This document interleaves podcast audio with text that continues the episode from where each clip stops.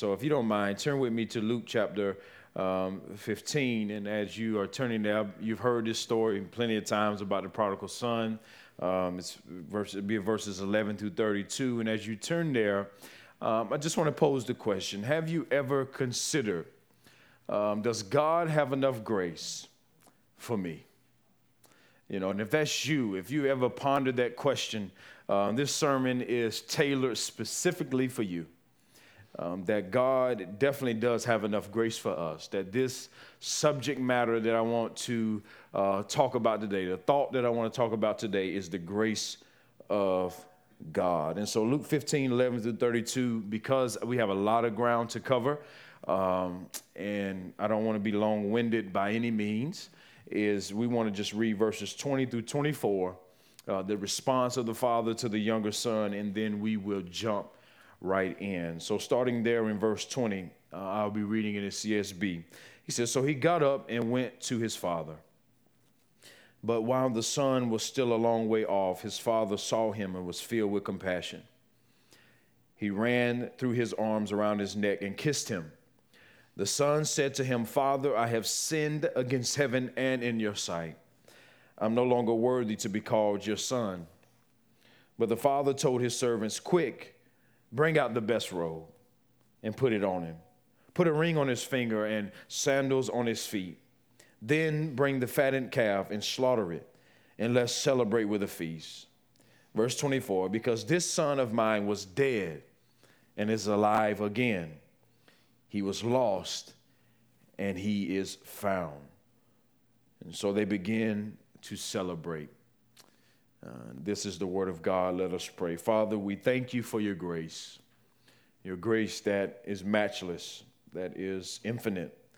Um, God, if it was not for your grace, where would we be? Where could we be? Where should we be, God? We uh, deserve judgment. We deserve to be separated from you, but God, in your grace, you have gave us a seat at your table so that we might enjoy you forever. Uh, that God, we, were ex- we exist for you. And so we pray for the New City family right now that God, they would hear your voice. Your parables are designated for those who have ears to hear, so give them ears, God, to hear. Cause their hearts to be tender, to be uh, fertile ground for the fruit of the Spirit to be cultivated and grown. God, I pray that you would hide me behind the cross so they might see you high and lifted up. And we pray these things in Jesus' name. And everyone says, Amen. scandals. Um, our society loves scandals. In fact, there was a popular TV show um, that Kerry Washington starred Olivia Pope and this TV show was actually called Scandal. Some of you probably have watched it or seen it or heard about it. And Kerry Washington, starring as Olivia Pope, she was um, aiming to help people with their scandalous secrets. Yeah. All of us have them, right? We um, have skeletons in the closet that we want to cover up. And so this show is really designed for that purpose. That she was tasked with helping people's problems go away before anyone else knew about them. Scandals. Uh, America is not unfamiliar with them. During Richard Nixon's presidency, one of the most famous scandals in all of American history, history is the Watergate scandal. Uh, the scandal really revolved around wiretapping as Nixon's campaign operatives uh, came up with the bright idea, the rather not even the bright idea, but the strange plan to wiretap the Democratic Party at the Watergate Hotel. And, and some of you, this was, was around you know, your time, but for me, um, I, didn't, I don't know nothing about that because I was not born yet. And so as Nixon and his administration covered up this plan. He uh, was not a, unaware of the fact of what happened because he was behind covering it up. And so he was asked repeatedly um, Did he have any, does he know anything about the situation at all? Even though he denied it, he denied any part of it, that Nixon's plan was to wipe his hands of the scandal. He didn't expose the scandal, but rather he covered up the scandal that happened at the Watergate hotel. And as the news broke, right, millions of Americans were glued to the TV stations and I mean to the TV and to the radio stations because scandals to some degree raise our heart levels. Not because we enjoyed them, but because they are intriguing to us. And then all of us remember what happened in 1998. In 1998, when the news broke, all of America witnessed um, Bill Clinton, one of the most popular uh, scandals in American history, probably more popular than the Richard Nixon scandal. And so, as Bill Clinton's scandal hits the news channel, as we understand that his White House intern, Monica Lewinsky, uh, divulges the details of their, I guess you could call it, entanglement. And as we heard about these things, some of us remember the famous words from Bill Clinton I did not have relations with that woman. But we all know he did it.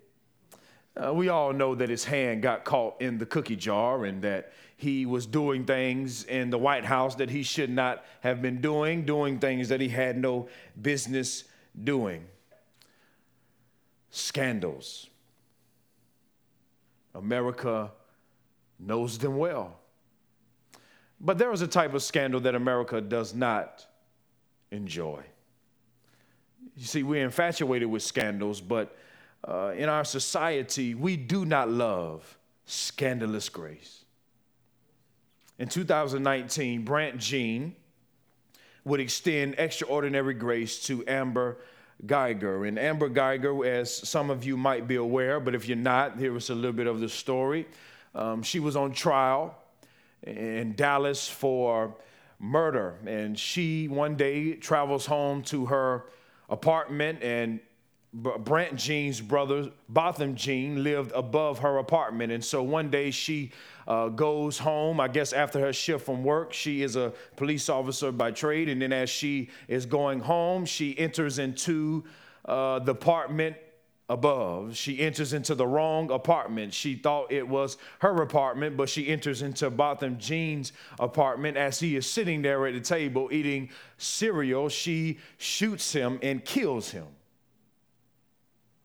and she stands trial and she is sentenced to 10 years in prison and there is outrage for what has happened what has transpired and then in the courtroom something amazing happens uh, Brandt Jean asked the judge, may he approach? Can he come to the stand to say something to Amber? And as he approaches, he tells Amber that he forgives her and that he is going to extend grace to her. And he gives her a hug and he says, My only desire for you is that you will come to know Jesus.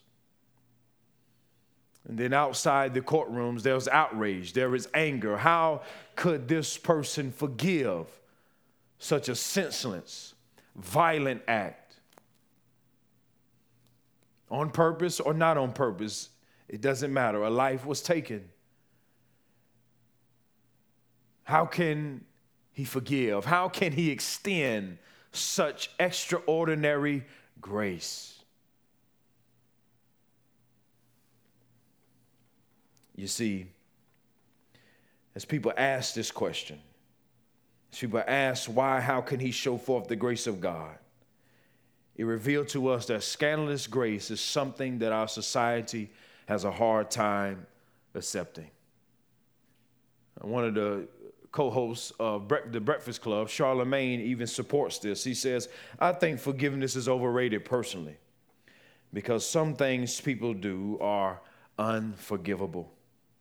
You see, God's grace is only scandalous to those who set limits on God's grace." And now, the scandalous grace of a lifetime.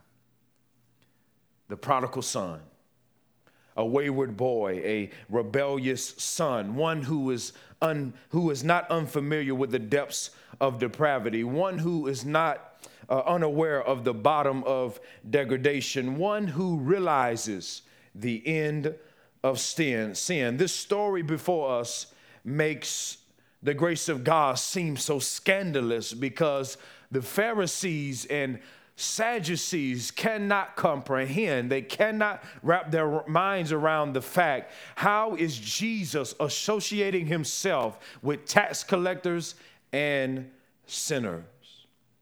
Those who are viewed as the scum of the earth, those who are the stepped on of society. Jesus uh, was captivating to them. The sinners, the tax collectors were drawing near to this Jesus. But the Pharisees and scribes were complaining. In fact, they were complaining about grace. The Pharisees and scribes failed to understand what many of us fail to understand. We cannot set limits on God's grace. We cannot set limits on God's grace. This is what the parables reveal. This is what this parable reveals about the kingdom of God that the grace of God expressed in the kingdom of God has immeasurable richness and depths. That there is no sin too deep, there is no sin too ugly, there is no way too far gone that for the grace of God to cover. That's the point of this parable. And so, parables are an interesting thing. So, Jesus has been walking. And as he's been walking, he has been captivating to the crowds. He's healing people. He's opening blind eyes. He is causing the lame to walk. People are gathered around this Jesus. Who is this man? Why is he so different than us, but so also similar to us? But not only the, as the crowds, the sinners, the tax collectors gathered around this Jesus, but can't you see uh, the other crowd that is gathering around him, the Pharisees and the Sadducees? They hate Jesus, which is interesting for them to be so captivated by someone they hate. Because the reality is, Jesus is so amazing, He is so great, he is so beautiful that the, even those who hate him cannot help but be captivated by him.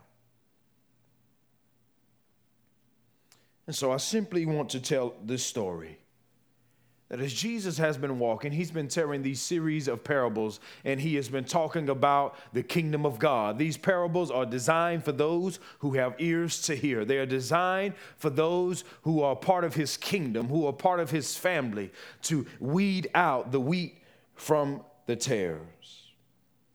And so he tells these series of parables. He makes his way to Luke 15 as he's been walking a long way, and he begins to start talking about the shepherd.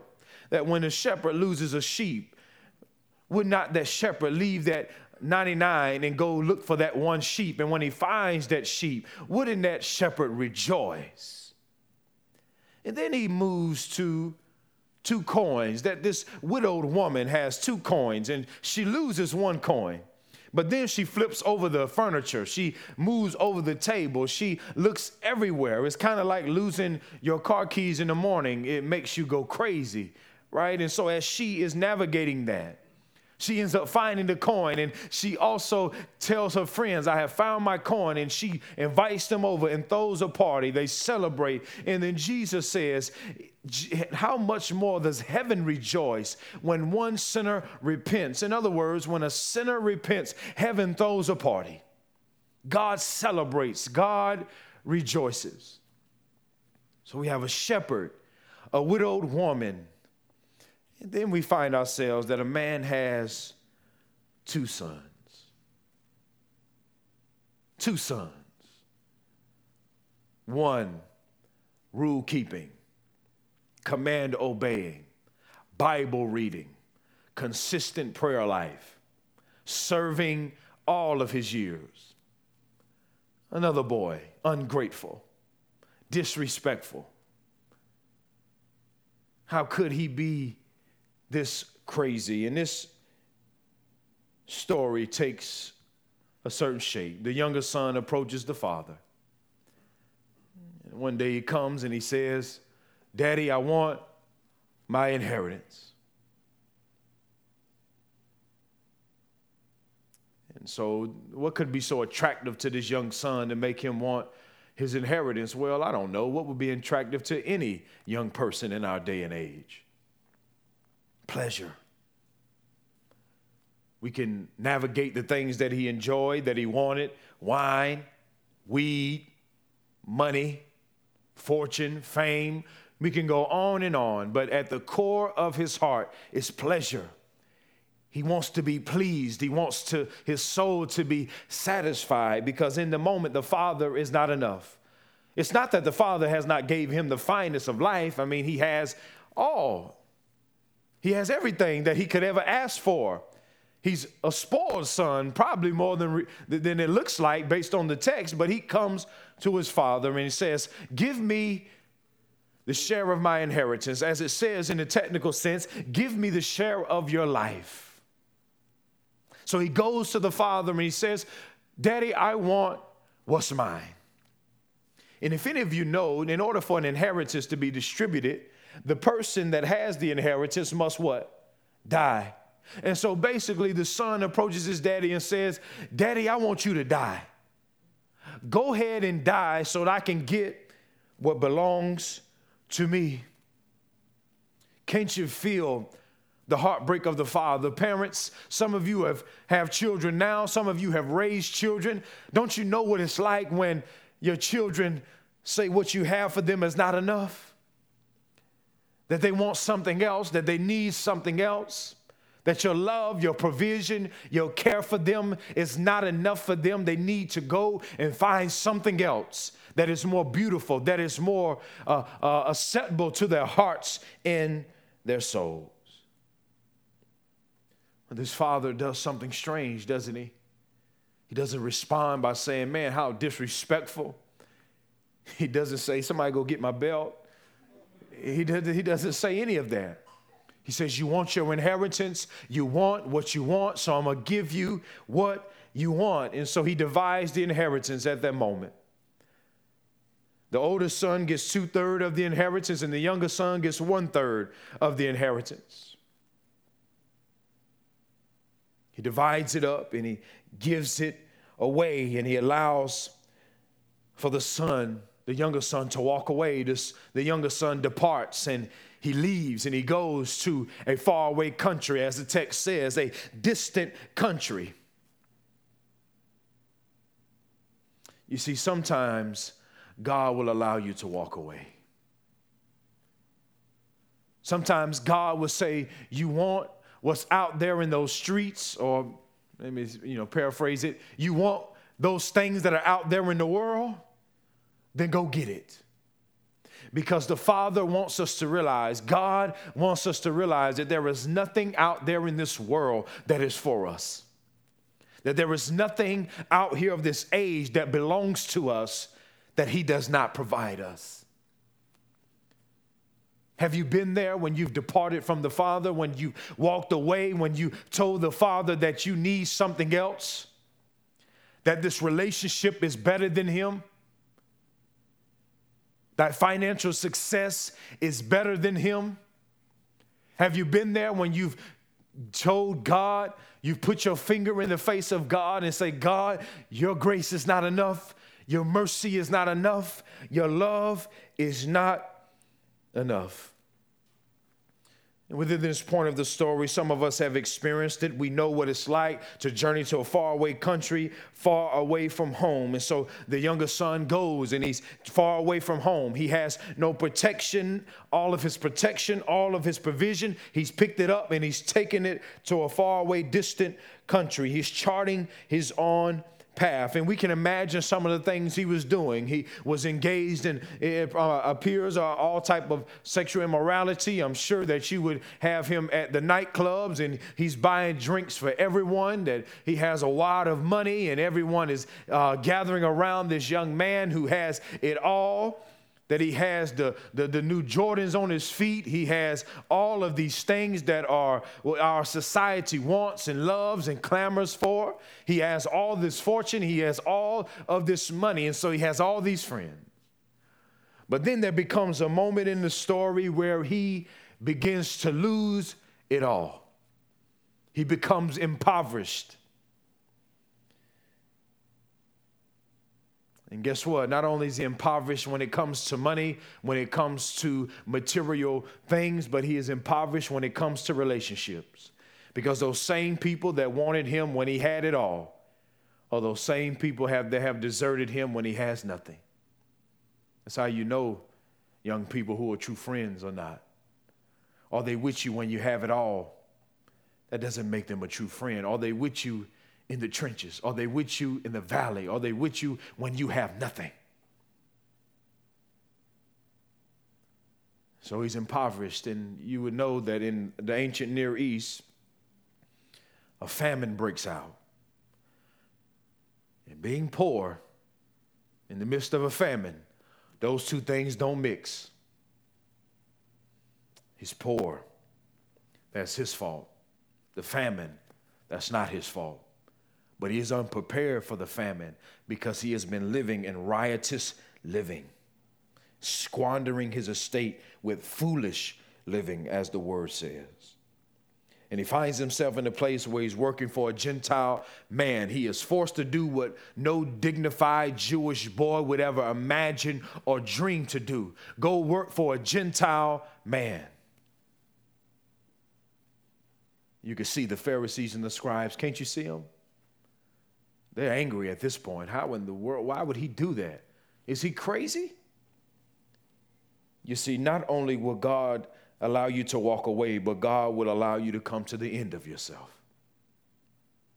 He will allow you to hit the bottom. So the only place that you can look is up. So the only place that you could realize your greatest need is Him, the Father, His love, His joy, His peace, His kindness, His presence, His power, His provision. Can't you feel it? Can't you feel emptiness of life without the Father?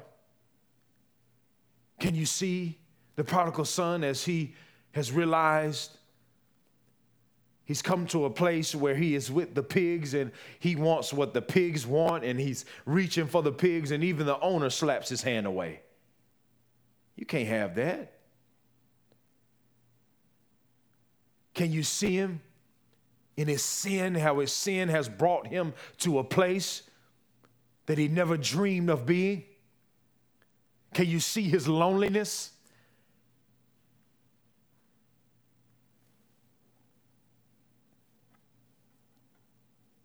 You see, the kingdom of God requires that we become tired of our sin. The only time you are ready for the embrace of God is when you are tired and sick of your sin. Are you tired of your sin this morning? Good. You're ready for God. You're primed and ready for His embrace, His loving embrace. And so, here in this moment, there's a sudden shift, there's a sudden change, and I got to move quickly. A sudden change in direction. The verse 17 says that he comes to his senses.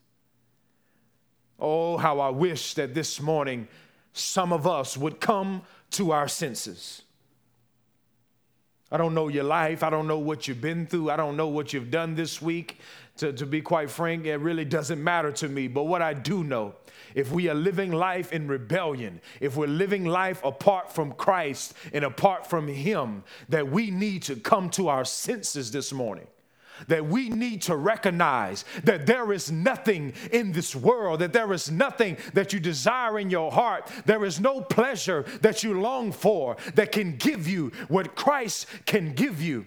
That at his right hand there are pleasures forevermore, that you are his masterpiece, you are his workmanship created for him, by him, and your life is to exist for him and to love him and to pursue him. And so if you are in a place this morning where you are your heart is drifting away from Jesus as the old hymn used to say, Lord, my heart is prone to wander. Lord, I feel it, long to leave the God I love. Is that if that is you this morning, I pray for you. I plead for you to come to your senses. Don't just go through the emotions anymore. Don't just be wrapped up in religiosity to where you come to church and you go to community group No, really evaluate your heart and see where you lie with the Father this morning. See if you really are pursuing Him, if your affections are for Him, if your attention is drawn to Him. He comes to his senses. He says, I need to go home. And when I go home, I'm going to confess my sin. I'm going to say, Father, I have sinned against heaven and before you. I am no longer worthy to be called your son. Treat me as one of your hired workers, or make me like one of your hired workers. You see, some of us, we set limits on God's grace, not that because we don't believe God's grace saves, but we don't believe His grace transforms. You see, the prodigal son goes home because he understands it's at the Father's house where I belong. It's at the Father's house where grace can be activated and transform every part of my person. So he goes home. But little does he know, day by day, month by month, week by week, the father comes out the front door and he's, he's looking down that dirt road. if y'all don't mind, I might preach myself happy in a moment. But he's looking down that dirt road, and as he's looking over the horizon each week, I mean, each day, each week, each month, he's, he's looking with anticipation that uh, the, the commentators note that he is waiting for the prodigal son. He's waiting for his younger son to come down that same road that he traveled, that he departed on, that he left on, that weeks go by. Oh, that's him. No, it's not. That's not him. I don't know what that is. And then there becomes a moment in the story where the father comes out the front door, and as he's looking, as he's waiting, as he as anticipating the arrival of his younger son, one day the younger son comes traveling down that road. He doesn't look the same. It's been some months, it's been some time, but that doesn't change the response of the father. He's been waiting for this moment, waiting for this moment for his son to come home. And for some of us this morning, I want to remind you of who the father is. That when you leave him, that when you depart from him, that when you tell him he's not enough and you leave his house, he's not sitting there wishing you would come home.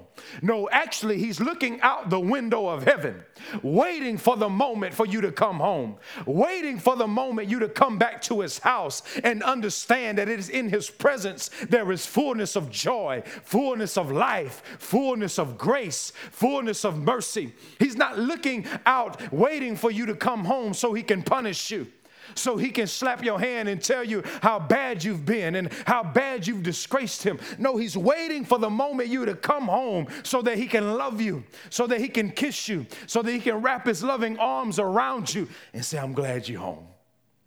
I'm glad you're home. And so as he makes it home, he says, There's my son. He meets him and he says, Hey, wait, wait, wait a minute. Go, Go, go, go get the best robe. His clothes are tattered. He, he's dirty. Wait, wait, he ain't got no shoes on his feet. Go get, go get those finest shoes that I have there in the closet. Oh, wait a minute. He don't have no bling. I, I, I sent him away with some bling on his hand, but he don't have it now. So go get some bling and put it on his hand. Better yet, there's that fatted calf that we have been waiting to uh, slaughter. We've been waiting to cut so that we can serve a great meal, so we can throw, uh, uh, throw a great miraculous party. You see, Christians should throw the best parties, by the way. And so he goes and gets that fatted calf and he brings it in and they throw a big party. And he's why does he throw a big party? Because he says that my son was dead and now he's alive. My son was lost and now he is found.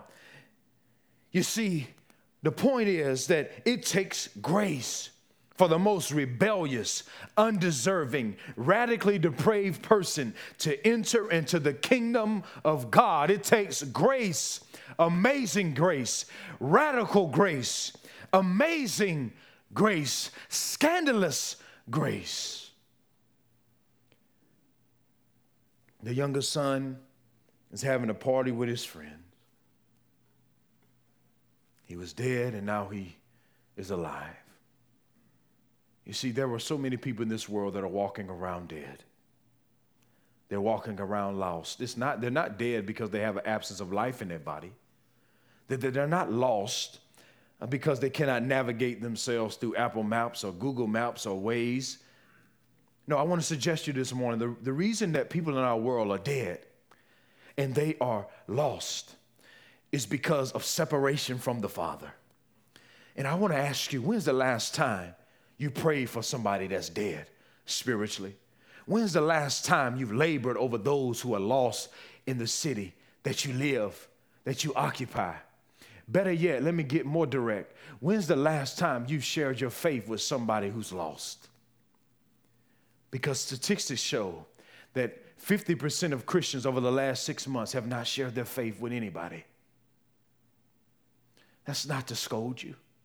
No, it's to tell you that if you have received such scandalous grace, why would you not want someone else to experience it?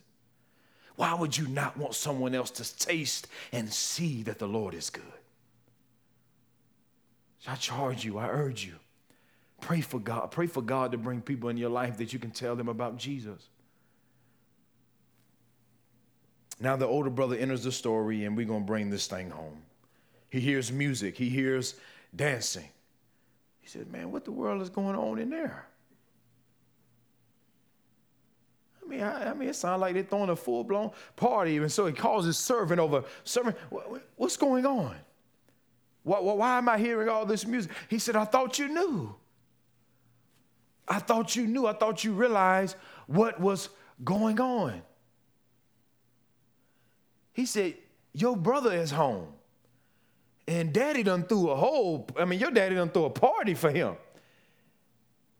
I mean, Kirk, they even got Kirk Franklin in there and he's tearing the house down. I mean, come and enjoy with us. And no, he pouts. He's angry. He is upset. He responds with anger, bitter, discontentment. And I want you to see at this moment in the story that the father, just as he went to go meet the younger son, the father comes out and he meets the older son as well. He said, What's going on? Why, why, why are you out here pouting? Why are you sitting over here and not in the house enjoying all of your younger brother's friends and the fatted calf, and we were celebrating. Kirk Franklin is there, and we're having such a great time. And he's just leading us, and we just we're loving it, we're enjoying it. He says that all my years I've slaved for you. I've served you. I've obeyed you. And you've never thrown me a party. You've never cut the fatted calf up for me. Because I want you to see something before we blame the older brother and before we start to get upset with him. Remember, the younger son has squandered his inheritance. So, guess whose fatted calf that, that is? Guess who ring that is? Guess whose shoes those are? It's the older sons. You didn't throw a party for me, which we know that's a lie because look how the father responds to the younger son coming home. It seems that they probably threw a lot of parties. They celebrated a lot. But no, he's frustrated. He's angry because you didn't do it for me. So he goes on his self righteous rant. And before we judge, oh, we've been there. God, I pray every day. I go to church every week. I give my tithe faithfully. I read through the Bible every year. I got my Bible reading plan and I'm so consistent. Can't nobody tell me nothing. I tell people about Jesus. I obey your commands, but I still haven't got that job I wanted. I still haven't gotten that house that I dream of, that I've desired. I still haven't had that child that I've been praying for for years, for months. My son, my daughter is still out there lost and they don't know Jesus. And I've been praying, I've been obeying, I've been doing all the things that you want me to do. You see, we do the exact same when we become discontent with the Father. When the Father is not enough, our default is anger, becoming bitter, because he's not enough for us. And if you're not tracking with me, just as it takes grace for the most undeserving to enter the kingdom of God, it takes grace, perhaps even greater grace, for every self righteous, command obeying, and Bible reading person to enter into the kingdom of God.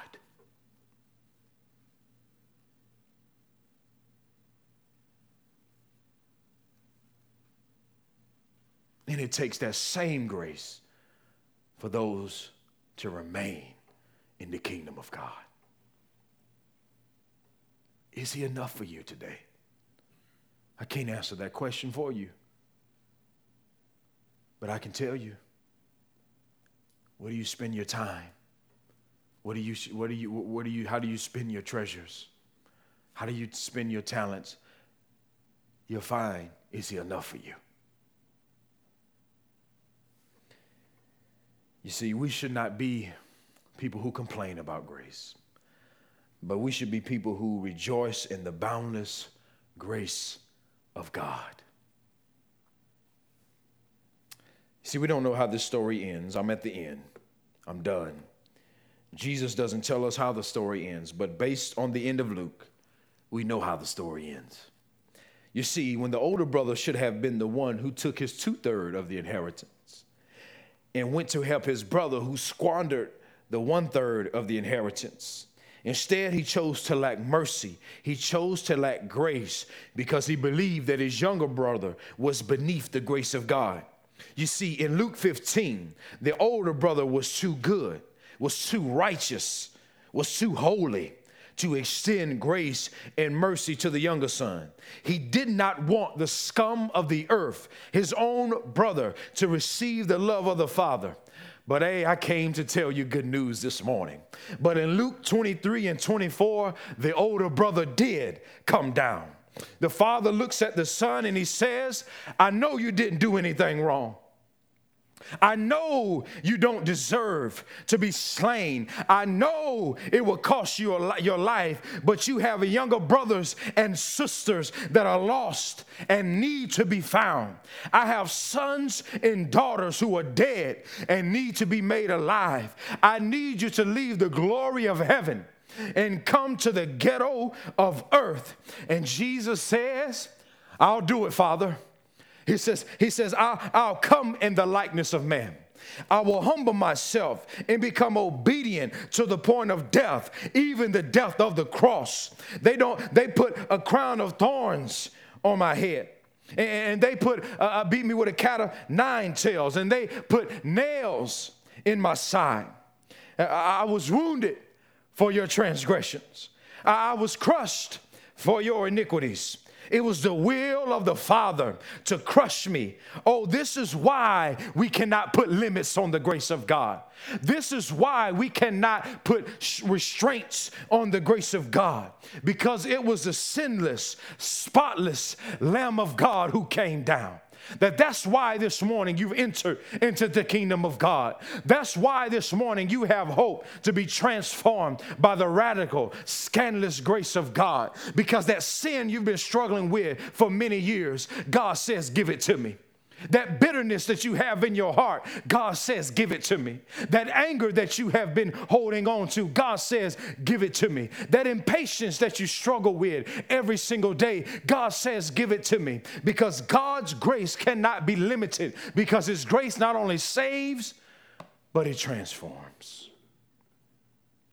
And the question is, are you going to set limits on it? His grace or will you trust that His grace can reach the lowest of people? And it can take you and make something out of you that you could never make yourself.